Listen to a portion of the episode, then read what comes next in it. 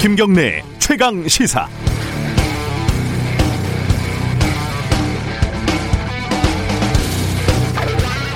오늘 의사들이 총파업을 합니다. 어, 의사들 파업을 할 수 있지요. 권리가 있는데 그 권리에 따른 사회적 책임을 감당하면 되는 거죠. 근데 제가 의아한 거는 의사는 공공재 이런 문장에 대해서 의사들은 왜 그렇게 날선 반응을 보였을까입니다. 누가 만약에 기자는 공공재다 이렇게 얘기를 하면 저는 참 고마울 것 같거든요. 기자라는 게 언론이라는 게 사회적으로 꼭 필요하구나 이렇게 생각해 주시는 분이 있구나라고 감격을 하면서요. 어, 의사는 공공재다 뭐 이런 발언에 대한 논란을 다룬 그 신문 기사에 실제로 달린 댓글을 하나 읽어드리면요. 의사가 왜 공공재인가? 정부서 정부에서 어, 등록금을 대줬나, 차를 태워줬나, 책을 하나 사줬나, 청진기를 나눠줬나, 세금 걷어간 거 말고 준 게 뭐가 있냐? 부모님이 뼈 빠지게 일한 돈으로 공부했는데 내가 왜 공공재냐? 아, 학문적으로 공공재냐 아니냐 이게 중요한 게 아니라 바로 이거였습니다. 내가 공부 잘해서 내 돈 들여서 의대 가고 의사 됐는데 무슨 사회적인 책임을 지라고 난리를 피냐 이겁니다. 자 이럴 때는 헌법을 보면 답이 나옵니다. 헌법 제35조 모든 국민은 건강할 권리를 가진다. 36조 모든 국민은 보건에 관하여 국가의 보호를 받는다. 그래서 국가는 건강보험 같은 보편적이고 공적인 의료 시스템을 운영을 하고 의사들에게 독점적이고 배타적인 진료권을 보장을 해줍니다. 대신 우리 사회는 의사들에게 사회적이고 윤리적인 책임을 물을 수가 있는 거죠.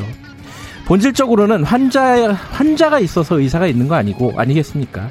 또 의사는 우리 사회에서 가장 큰 기득권층입니다. 정말 당신들이 아무런 사회적인 혜택을 받지 않았다고 생각을 하시나요? 난 내가 잘나서 의사가 된 것이다. 끝. 아, 의사들, 의사 선생님들 다 그런 건 아니겠지만 정말 천박하기 그지없는 인식입니다. 8월 14일 금요일 김경래 최강 시사 시작합니다.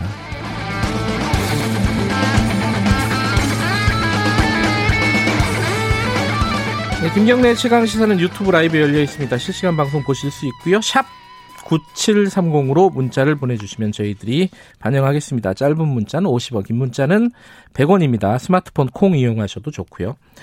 어, 일부에서는 통합당이 어제 새로운 정강정책 내놨죠. 어, 관련된 얘기 나눠보고요. 2부에서는 어, 지금 어, 양대 거대 양당의 어, 지지율이 역전이 됐습니다. 아, 이 부분에 대한 얘기를 좀 나눠보겠습니다.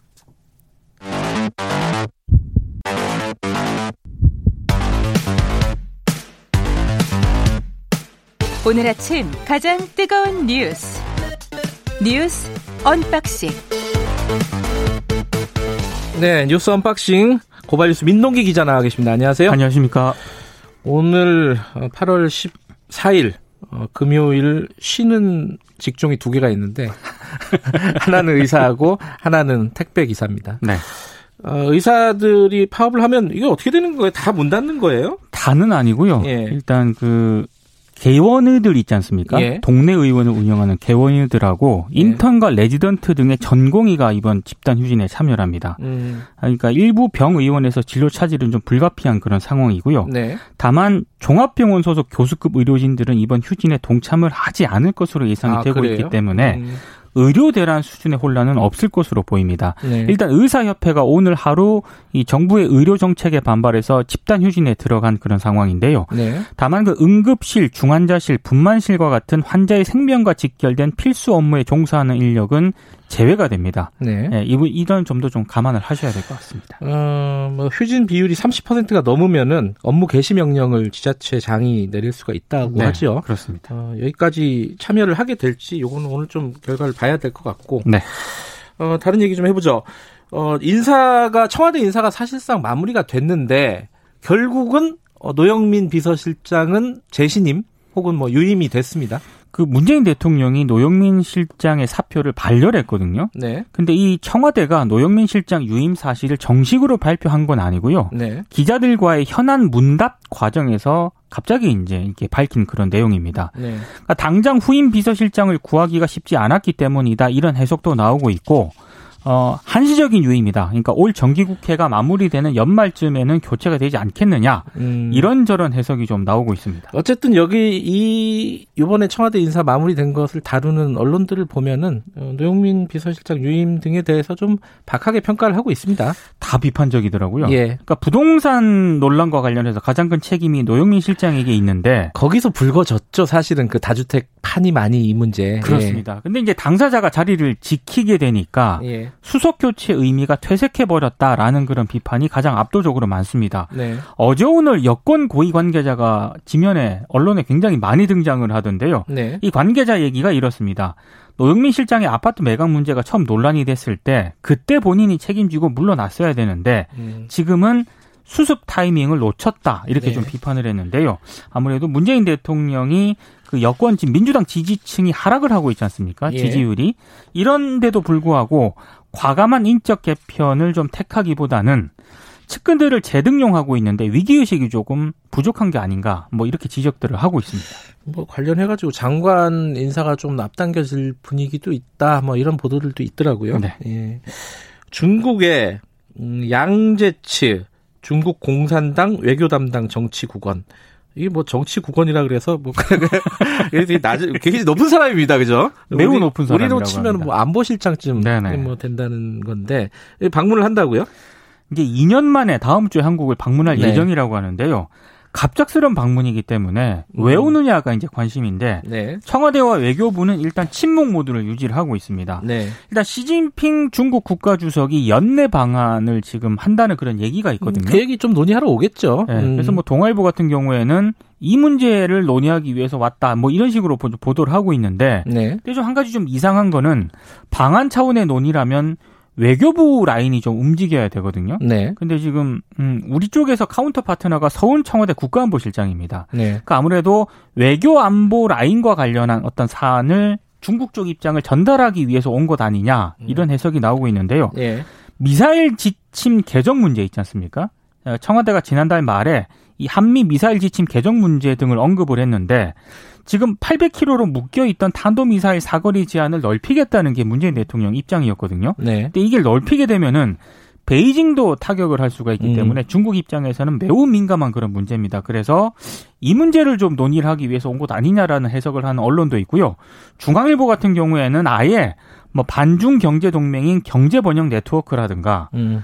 화웨이 5세대 이동통신 협력 문제 있지 않습니까? 이 미중 간의 갈등 문제, 이 문제와 관련해서 양자택일을 요구할 가능성도 있다. 뭐 이렇게 보도를 하고 음. 있습니다. 뭐 할 얘기는 많죠. 우리하고 중국 사이에는. 근데 그렇습니다. 우리가 이제 미국하고 중국 사이에 어떤 어, 예, 스탠스를 잡을 것인가 이게 굉장히 미묘한 문제라서 어, 정치권 얘기 좀 해볼까요? 미래통합당이 어제 10대 정강 정책을 발표를 했는데 어, 좀 약간 놀라운 부분들이 좀 있습니다. 그죠? 일단 키워드가 경제민주화, 노동존중, 네. 양성평등 이런 키워드에 비중을 뒀고요. 네. 중도로 확장에 좀 무게 중심을 많이 실었습니다. 특히 정책 과제 1호가 기본소득이거든요. 경제 민주화 구현까지 약속을 했습니다. 김종인 비대위원장이 추진하고 있는 뭐 중도층 공략이라든가 외연 확장 의지를 좀 가속화하겠다. 이런 음. 의지를 밝힌 것으로 풀이가 되고 있습니다. 어, 김종인 위원장이 이 기본소득 얘기를 꺼낸 지가 꽤 됐는데, 네. 어, 굉장히, 뭐, 속된 말로 grip이라고 하나요? 어, 당내 이, 어, 끌고 나가는 힘이 굉장히 강한 것 같아요, 지금 현재. 추진력 하나 예. 뭐, 예. 이 관련해 가지고는 우리가, 어, unboxing 끝나면은 바로 미래통합당 쪽 연결해 가지고 네. 자세히 다룰 거기 때문에 요거는 요, 요 정도로 하고요. 정의당도 혁신안을 발표했어요. 어제 최종 혁신안을 발표를 했거든요. 네. 그러니까 진보 정당보다는 노동 생태 등 다양한 어젠다로 외연을 확대하는 대중 정당의 길을 좀 제시를 했습니다. 그리고 지금 1인 중심에서 부대표단을 확대해서 아, 사실상 집단 지도 체제로 개, 개편을 하기로 했는데요. 네. 뭐 총 8명으로 대표단 회의는 구성이 되고요. 부대표 5명 가운데 2명 이상은 여성으로 구성을 하기로 했습니다. 대표 1인에게 집중된 권한을 분산하자는 그런 취지인데 하지만 최종 의사 결정권은 여전히 이제 대표가 갖게 되는데요. 어, 지금 근데 혁신안에 대해서 당내 이견이 좀 분명히 있습니다. 그러니까 그 누구죠? 성현 혁신위원. 네. 어, 굉장히 공개적으로 어, 어떤 반론을 좀 제시를 하더라고요. 어제 간담회에서 이런 얘기를 했습니다. 네. 그러니까 혁신위원회가 2030 여성이라는 새로운 지지층이 열리고 있다는 오류와 착각에 빠져 있다 이렇게 음. 지적을 했는데요.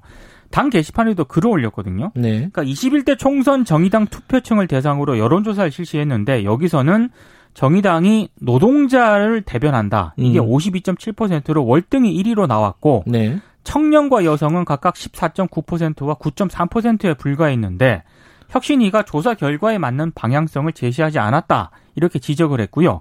이 지적에 대해서 장혜영 혁신위원장은 노동, 생태, 젠더 이슈 등에서 다양한 감수성을 갖는 게 2020년 진보다. 또 이렇게 반박을 했습니다. 네. 일단 여기까지 듣죠.